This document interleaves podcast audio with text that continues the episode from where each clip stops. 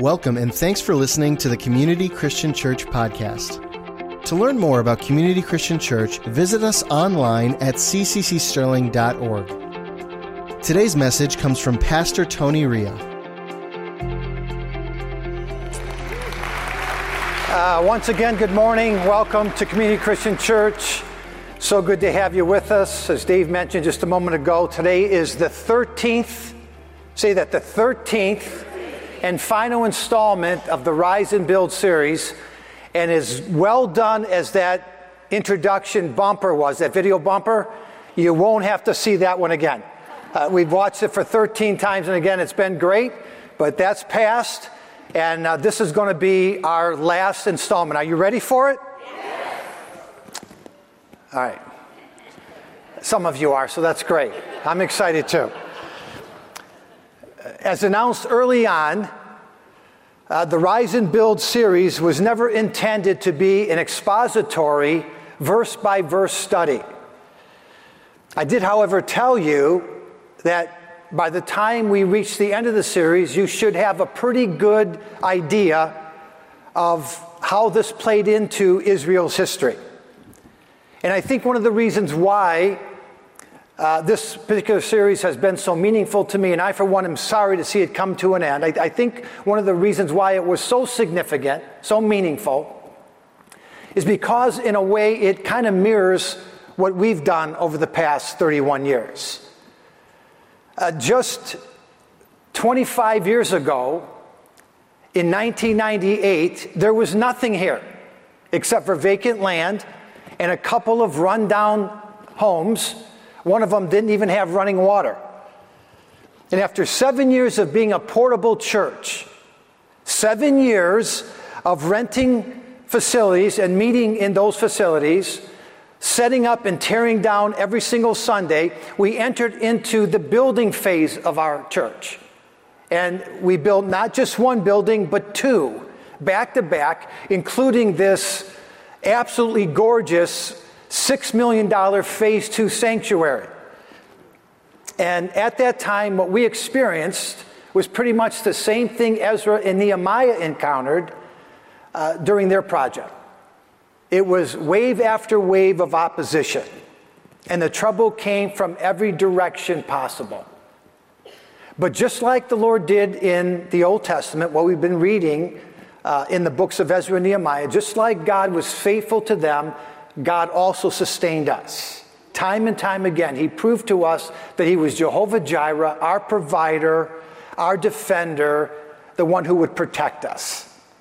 And so, having a chance to read uh, through the books of Ezra and Nehemiah and hear about all of what they uh, not only encountered, but what they were able to accomplish, it just blesses me uh, when I think back over the history of our church.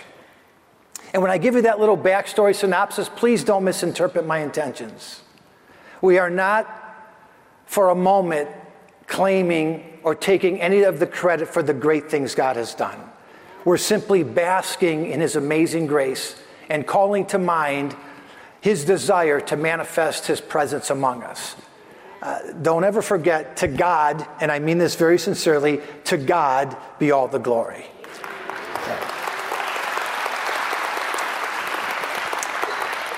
All right, as you saw on the screen uh, right before the start of church, uh, today we're going to gather around the communion table and receive the bread and the cup. And I know what some of you are thinking. You probably maybe even whispered this to somebody next to you. It's not the first Sunday of the month. And we didn't get the calendar messed up. We know that. We know it's the last Sunday of the month. But there is a specific reason why I wanted to share communion today and I hope by the end of the service or prior to the communion time, it'll be clear to you just how vital it is for us to do that this morning. Now, in the way of review, and for the benefit of those who may have missed a prior lesson, and I don't have time to go through it in detail, but I, I kind of just want to go through the series real quickly. In 586 BC, a man by the name of Nebuchadnezzar, King Nebuchadnezzar, he marched on Jerusalem. He attacked the holy city. And if you can believe this, he destroyed Solomon's billion dollar temple and he burned it to the ground. And when that happened, when Nebuchadnezzar demolished Jerusalem, the people of God were in shock. They could not believe that God would allow that to happen to his covenant people, his special people. And they were absolutely right. Because that tragedy of what Nebuchadnezzar did to the people of God, it could have been averted.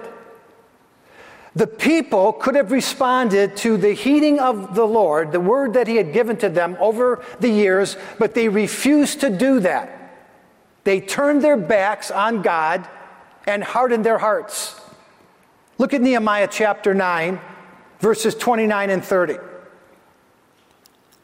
You, God, warned them, your people, to return to your law but they became proud and obstinate. They disobeyed your commands. They did not follow your regulations by which people will find life if only they obey. Here, the word tells us if we would just obey the instruction of the Lord, if we would do what He asked us to do, we would find life and all that. But they stubbornly turned their backs on you. They refused to listen. And in your wrath and anger, right? In your love, because of your unconditional love. You were patient with them for many years. You sent your spirit who warned them through the prophets, but still they wouldn't listen. So once again, you allowed the people of the land to conquer them. So after years and years of love and patience, God crying out through countless prophet uh, warnings, prophetic warnings, he had had enough and he lifted his protective covering, his blanket of protection from off of his people that opened the door for Nebuchadnezzar to come in and carry away his people into captivity. Dragged everyone out to Babylon, where they remained in bondage 70 years. It's a long time, it's a lifetime. 70 years in captivity. And following the 70 years, again, in accordance with God's word, it's always God's word. Another king by the name of Cyrus, king of Persia, he woke up one morning and out of the blue, he decides to set God's people free. He tells them they can return to their homeland. And when they uh, went back to Jerusalem, they found that the city of Jerusalem was in shambles. I'm talking about a total disaster. And keep in mind, at the captivity, only the poor and uneducated people were allowed to remain in the land. Everyone else was deported to Babylon. And so when this group of exiles returned, they had their work cut out for them because the city of Jerusalem was an utter mess. Piles of rubble, broken concrete, charred fragments of the gates that had been burned. They were spread all over the place. It all had to be cleaned up the homes and the neighborhoods and the businesses that were owned by the children of Israel. Uh, they had been ransacked by the neighboring bullies, and they had to be rebuilt and repaired. And as a result, for a while, life in Jerusalem wasn't very promising. It was disorganized and chaotic at best, and the people of God were struggling so much that in the early verses of the book of Nehemiah, we're told that the people living in Jerusalem were living in fear and in disgrace.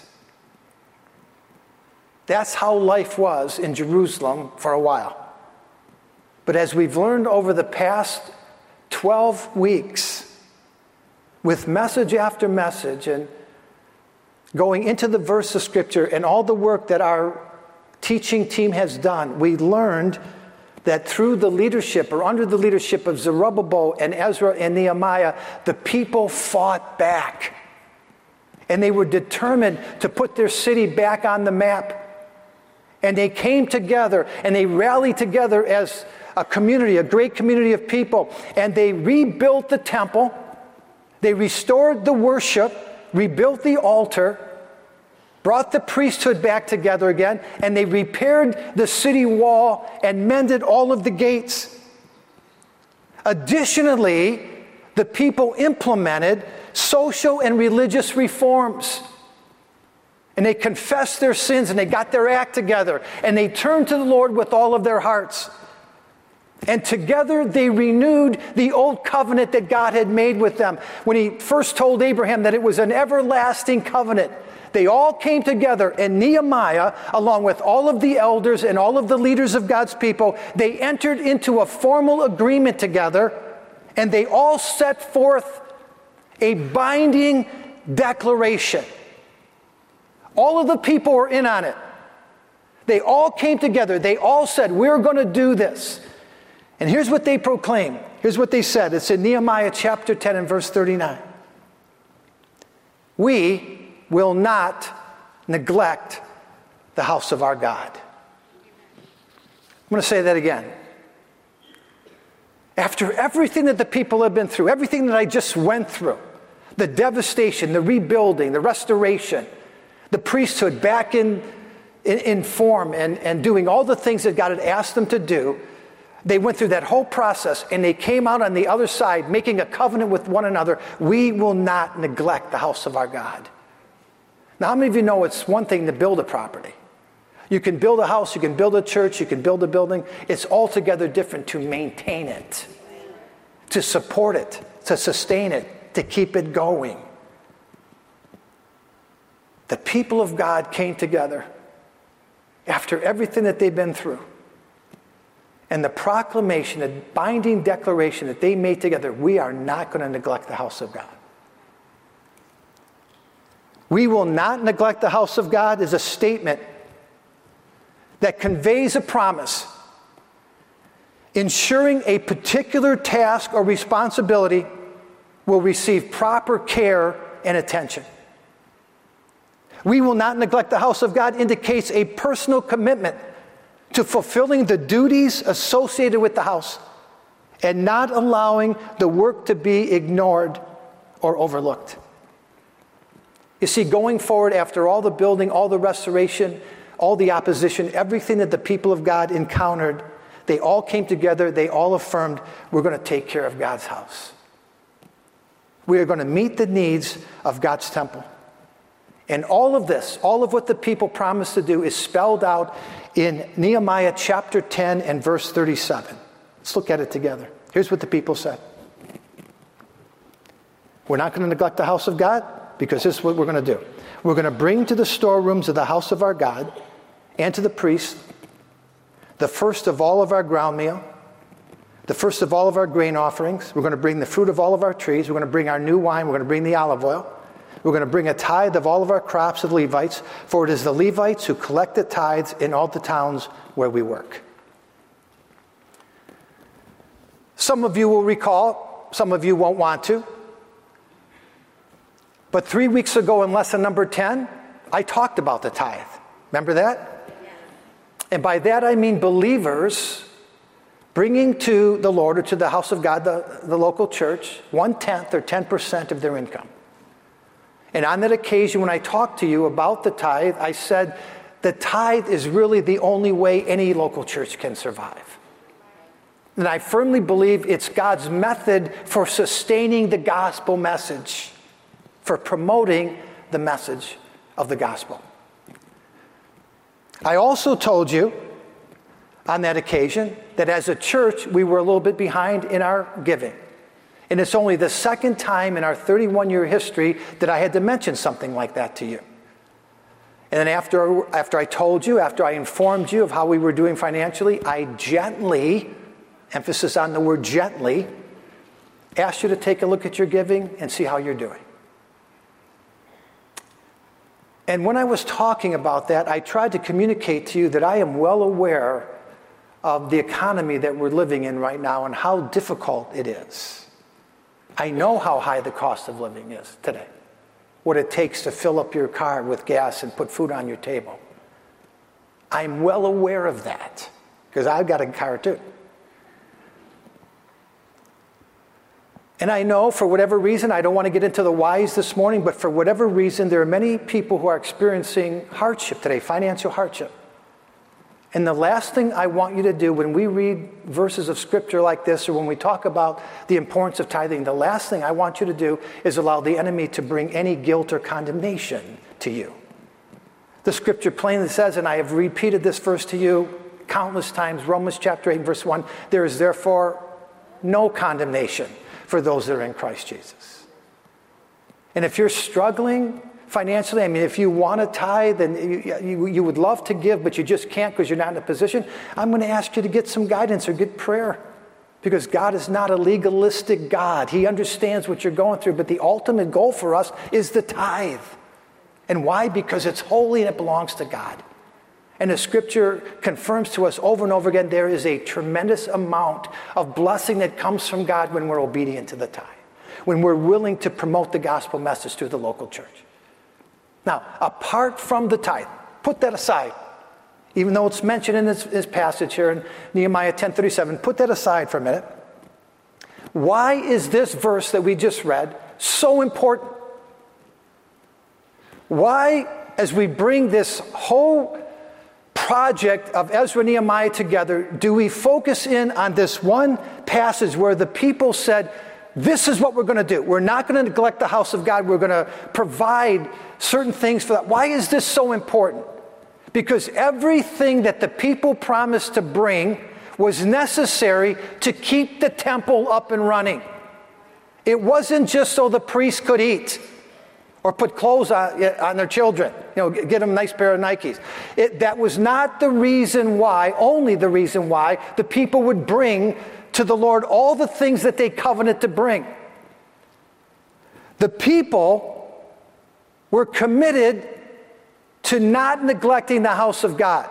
Now, I have a slide for you that I want to show you of the holy place, and I've left my pointer here. Pardon me.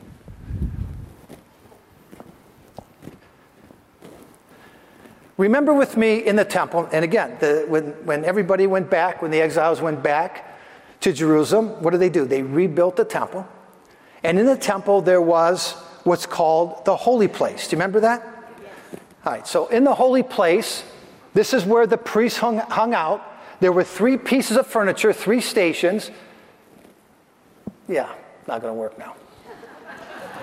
so I ran back and got it. Uh, okay, we're not going to need it. Information. To my right, table of showbread. Do you see it? Yes. To my left, golden candlestick, golden lampstand. Right in the middle, the altar of incense. Three pieces of furniture in the holy place that the priests ministered before the Lord. So when the people gathered together for church, just like we're doing, instead of there being a speaker that would get up in front of them some songs and this, the priests would go into the holy place and they would begin the service. And they'd stop by at each one of those three stations and they would do their work. They were all very symbolic, very significant. So, at the table of showbread, the priests were required to make 12 loaves of bread every day. How many you know it takes ingredients to make bread? The priests didn't just snap their fingers and all of a sudden there was flour. The people said, We're going to bring the flour, we're going to bring the grain, we're going to bring everything that the priests need to take care of the table of showbread. At the golden lampstand, there, the, the requirement that God gave to the priests, and there was a reason why, is that the lamp was to be burning day and night. The light that the priests needed in the room came from that golden lampstand. Do you know what it took to keep the lamps burning? Oil. do you remember what the people said they would bring? their oil. The people said the priests need oil to take care of the house of God. We're going to bring all of the oil necessary for them. Then we have the altar of incense. And God said, I want the fire burning on the altar of incense 24 7. It's never supposed to go out. They needed wood. They needed incense. They needed perfume. So the people said, you know what? We're going to bring all of that and put it in a storehouse so whenever the priests are running low on wood or whenever they need more incense, they'll have everything that they need. You see, if any of these three areas or these three stations in the holy place were neglected, then the priests could not fulfill or satisfy, satisfy the requirements of the law. They wouldn't be able to do that. And because of the people's commitment to not neglect God's house and to maintain it and to furnish it, they said, you know what? We're going to bring all of that to the Levites. Now, this past week, when I was putting this all together, when I had my assigned verses that I had to cover for today, and, and keep in mind that all of the speakers, Pastor Chris and Joy, and Pastor Tyler, everyone who spoke during this series, they had assigned verses. They weren't just able to go in and pick out a few. We, we gave assigned verses so we get through the whole uh, couple of books and we get through the series. Everybody had verses and everyone did an ex- exceptional job of uh, articulating those particular passages. They really did. So I know that I have to bring the series to a close, and we wanted to kind of button everything up. I, I wanted to be, you know, impactful, and at the same time, reading these verses, I wanted to challenge us together as a church to do our part and to not neglect the house of God, the temple of the Lord. So I'm thinking, praying, how am I going to do that? And that's when the Spirit of the Lord dropped a verse of scripture in my heart. And at first, when I read it. I mean, he, he sent me over to a place in the scripture. When I read it, I, I thought, you know what, it's a mistake. That, that's for a different message. But as I began to wait upon the Lord, the, Lord made it clear to me why he gave me this verse. It's in 1 Corinthians chapter 6, verses 19 and 20. And some of you will recall and recognize that Joy shared this passage of scripture last week. 1 Corinthians chapter 6, don't you realize that your body is the temple of the Holy Spirit who lives in you and was given to you by God? You do not belong to yourself, for God bought you with a high price, not just a price, it was a very high price, costly price. So you must honor God with your body. Here, the Apostle Paul, he refers to our body, our physical, emotional, and spiritual makeup, as the temple of the Lord or the house of God. Do you see that? All right, let's look at it again so the rest of you can see it. All right, 1 Corinthians chapter 6 and verse 19 says, Don't you realize that your body is the temple of the Holy Spirit? It couldn't be any clearer than that. And so, serving the needs of the church today, meeting all of the different aspects of ministry that we have today, it's no more important than taking care of this temple, your personal house of God. You see the connection? When the people came together and they covenanted and said, We're not going to neglect the house of God, they were talking about the temple. Paul said, Do that, but don't forget about this. We will not neglect this temple, our spiritual temple, our souls. And I think there's a lot of that going on these days. I think uh, that people are a lot more health conscious than they've ever been before. We're trying to eat right, we're trying to eat clean, not all the time, but most of the time. More and more people are talking about exercise, at least in my world. They're talking about staying in shape, playing a little pickleball, you know, keeping the physical body fit. And then these days, more and more people, I mean, a, a, a, lot of people, especially the younger generation, they're just as concerned about mental health as they are physical fitness. And I'm amazed how many people today have a personal therapist, a coach, and a counselor to help them navigate through uh, the rough waters of life. And thank God for these people, these uh, professionals, gifted professionals that can help us with the many areas of wellness that we're facing. But what about the spirit man? What about our temple? What are we doing on a daily basis to enhance and intensify an intimate and viable relationship with our God? And friends, we've been talking to you about this for 12 weeks. This is as needful a message, an activity that we need to do on an individual basis than anything else you have in your world going on right now. This is vital. Our spiritual souls need daily attention. Not weekly, not monthly, not a couple times during the year. Daily. And these days, if I'm not giving attention to my soul and to my temple, I mean, if I go a day or two without actively involving myself in things that I know I have to do, something happens. The whispers that I hear from the enemy, and make no mistake, he's whispering nonstop. But those whispers, they get louder. And then they get believable. And I wish I could communicate to you how many people, good Christian people, are believing lies today. And so, what we have to do is put on the full armor of God each and every day. And in so doing, resist the devil, cut him off at the pass, and build ourselves up in our most holy faith. Making sure that our souls are not neglected but they're fully attended to. Now, how do we do that? How do we ensure that our personal house of God gets the attention that it needs? Well, in a spiritual sense, we have to do the same thing, exactly the same thing, as the Old Testament priests. Somebody saying, What? We have to commit to taking care of our temple and our spiritual house the same way the Old Testament priests were committed to it. And let's not forget who we are. 1 Peter 2 9. You, who's a you here? You are a chosen generation, a royal priesthood, a royal priesthood, a holy nation, God's special possession.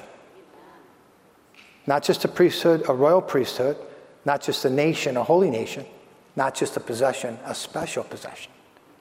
The book of Revelation affirms this truth by saying in Revelation 1 6, He, the Lord Jesus Christ, has made us, the New Testament church, a kingdom of priests. See, the difference between us, the New Testament priesthood, and the Old Testament priesthood is we're no longer confined to just the holy place. And keep in mind that everything that God gives to us in the Old Testament, even though we're not under the old law, don't confuse that. We're not under the old law at all. But everything that God has given to us in His Word is for a reason. It's symbolic, it has great significance. Remember with me uh, Brian, can we go back to that? Yes. I'm going to see if I get this working. And I can't. Chris broke it when he used it. he knew it was coming. I didn't see it the first time. But it was just, it was in me. I'm sorry, dude. I, I know you did. On the other side of the table of, uh, of the altar of incense, do you see what that is right there with the angels on it? What was that? That's the veil, right? The curtain. Okay? So the, the priests, they would operate, they would minister in the holy place. On the other side of the room was the Holy of Holies. They were not allowed to go into that room. Only the high priest one time a year. What was in the Holy uh, of Holies? It was the Ark of the Covenant, represented the presence of God. The Bible tells us that the minute Jesus died, what happened? The veil in the temple was torn in two from top to bottom, which means we can now walk into the full presence of God. These two rooms became one room. All right, so when God sent a contractor to take the curtain out of the way, he didn't call for two men in a truck. He didn't say, get the furniture out of there. It's still there. let that sink in for a little bit.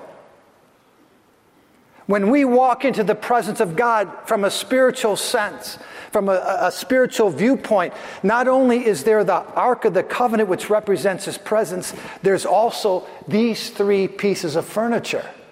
They haven't gone anywhere. And when you swing by at the table of showbread, that represents God's provision he is a God who knows exactly what we need. In fact, the scripture says that He has knowledge of our needs before we even ask. And so when we walk by the table of showbread, when the priests were ministering there, it reminded them of God's greatness and how they have to accept, sometimes by faith, how good God is. And friend, faith in God, having faith in our God, is still a valuable part of our priestly duties. Hebrews 11 6 says, without it, without faith, it's impossible to please God. Faith is what separated Abraham from everyone else. Do you remember what Abraham said when he was faced with trouble? God will provide. That's what the table showbread's all about. Provision. King David, the king who had a heart like God's, what separated him from all the other kings is because the average king said, I think and I hope God will provide for me. You know what David said? I know he will. As priests today, we have to see God as able, able to meet all of our needs, able to do the impossible. Our faith level has to be built up as high as it possibly can. Then, in addition to the table of showbread, there's the golden lampstand. And the lampstand, when it was fully lit, allowed the priests to see more clearly in the room. It enabled them to do their job. In John chapter 8, in verse 12, Jesus said, I am the light of the world. Make no mistake, I am the true light. But then he went back to be with the Father. Remember that? After he died, was buried, and rose from the dead, he went back to be with the Father. And in Matthew chapter 5 and verse 14, he said, Now you're the light of the world. He calls the church salt and light. Doesn't mean we have to produce or create our own light. The moon doesn't have any light in and of itself, it has no power to shine a light. What does it do? It reflects the brilliance of the sun. In the same way, we are called as the church to reflect the light of God, the light of the gospel. And the only way we can do that is by having full anointed vessels from the anointing oil of the Holy Spirit. Then finally, in addition to both the table of showbread and the golden lampstand, there was the altar of incense. And at the altar, the priests would stand and make sacrifice before the Lord. They would burn incense, they would offer prayers, they would bring praise to God. The altar represents sacrifice, my friend. And somewhere along the line, we confuse this with provision. We've been told, come to the altar and get something from God. Come to the altar, give something to God, get something from God. The provision happens at the table of showbread. The altar is the place where you lay stuff down. It's a place of sacrifice. It's where you hash things out with God. First Thessalonians chapter 5 verses 15 and 16 says rejoice always pray continually give thanks in all circumstance for this is God's will for who for you in Christ Jesus rejoice prayer thanks in all circumstances. You know how difficult that is to do? Especially today? To walk around with a smile on your face, to have joy, to always be thankful, always be prayerful. It's not easy to do that. Because those attributes, those elements and characteristics, they're found and they're forged at the altar. And that was the importance of that piece of furniture. You see, everything's still in place, not there anymore. We don't have it set up here, it's in the heart. But there's significance of why God calls us to that place, of not neglecting this temple. Let's bow our heads and begin to prepare our hearts for communion. I'm going to ask you to give me just a couple of more minutes. Those of you who are at home, please try to minimize the distractions. As we close out this Rise and Build series and bring it to an end, after 13 Sundays of reviewing this material, I'm going to ask you to do a little soul searching this morning. Please just take a couple of moments, just you and God. I'm not going to ask for a show of hands. I don't want anybody to respond to what I'm saying here at this point. This is strictly between you and God. I'm wondering how many of you would be transparent enough, transparent with yourself and with your God, to say that in some way you have neglected the house of God. And now I'm not talking about the local church. I'm not talking about church attendance. I'm not talking about giving, serving, tithing, none of that. I'm talking about your own house, your own temple. And I know many of you are in a really good place spiritually right now. You've been seeking the Lord. Some of you have been reading through the scripture, reading through the Bible. You're on fire for God. Uh, ever since the first year when we talked about one thing, you've made God your one thing, you're devoted to Him. I understand that. But for some others, spiritually speaking, if you've slipped at all and you're not in the place or in the relationship with God that you know you should be, would you be willing today to try to right the ship? See, that's precisely what Nehemiah and Ezra did. They led the nation of Israel in a covenant renewal, got through the whole process, came out of captivity, rebuilt the temple, reestablished the ordinance of God, repaired the wall, fixed the gates, and then they made a renewed of covenant with God. That's why I wanted to share communion with everyone today because there's no greater covenant that we have as believers. The spiritual covenant that God made with us through his son Jesus Christ, where he once again reminded us how much He loves us, how much He cares for us. The scripture says it was on the night Jesus was betrayed that He took bread. And after giving thanks, He broke the bread, gave it to His disciples, and said, This is my body, which is for you. Do this in remembrance of me. And then after supper had ended, He took the cup Again, he gave thanks. He passed the cup to his disciples. He said, This cup is a new covenant in my blood. Do this in remembrance of me. For as often as you eat this bread and drink this cup, you declare the Lord's death till he comes. You proclaim the Lord's death. You publish widely the Lord's death. And as we take just a couple of moments here this morning before we close out our service in song, and we contemplate everything that Jesus did for us on the cross, his great sacrifice, the high cost that he paid for our redemption, everything that he went through, what would a small step toward God represent for you? What would that look like for you this morning? After everything that we've talked about since the 1st of June, week after week, challenging you, encouraging you to rise and build, to be that voice in the world today. To stand up and say, I'm going to build the kingdom of God. I'm going to make that a top priority in my life. God's going to be my one thing.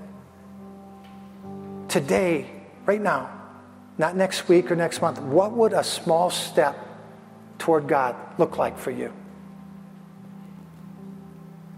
Some of you need to pass by and spend a little time at the table of showbread. You're going to see there 10 loaves of bread. You're going to smell it too, because they had to make it every day. It represents God's commitment to you. He cares about you, He'll provide for you. He wants you to know He loves you. And He's well aware of the needs that you're facing. Those needs that you have mentioned to Him on numerous occasions. He wants you to have the faith to know and to believe that He's capable of all things. Maybe some of you have that truth, and so you could go right by the table of showbread and make your way to the lampstand And I mean, stand in front of it and let the light of the gospel consume you.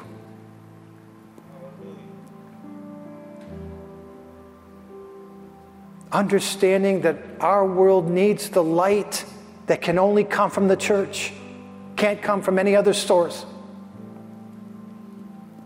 And I know how difficult that is today because we live in a dark world. It's evil, it's corrupt. We're learning more and more how corrupt the world can be. But now is our time, now is our hour in our day as the church to shine like stars in the universe. You can't do that on your own. And no one's asking you to create the light. You just need to get close to the lampstand. You need to get close to the true light, Jesus. Because all of these pieces of furniture, they all represent Jesus. Every one of them. And maybe finally, for some of you, you need to go directly to the altar and you need to hang out there for a little bit. Maybe even drop to your knees and confess some sins. Lay something down, give something up, ask for the grace to break an addiction, get past a, a failure, overcome some difficulty in your life, get rid of the guilt and the shame the resentment, the anger, the bitterness that you might have in your heart towards somebody. Get that out of your system. It happens at the altar of incense as you cry out to God. Father, individually and as a church, we want to take a step towards you. It's the only reason why we would invest 13 Sundays into a single series. It's so that when we get to the end, Lord, we can look back and say, okay, this is what we learned. This is where you were directing us. This is the guidance that you gave. Now, Lord, it's our turn. It's our time to make a decision. And Lord, we're going to covenant together. We're not going to neglect the house of God. We're not. We're going to do the necessary things, Lord, to maintain the house, to feed our spirit man, to make sure we know who we are and who you are. And we thank you, Lord. We thank you for your sacrifice. We thank you for sending Jesus to die that we might have life and have it more abundantly. Lord, I pray that you would elevate us not just to live, but to live life to the fullest, an abundant life that you provide for us because you are a great providing God. You're Jehovah Jireh. Minister, Lord, as only you can in these few moments. Pray in the name of Jesus. Amen. Let's take the bread and the cup together.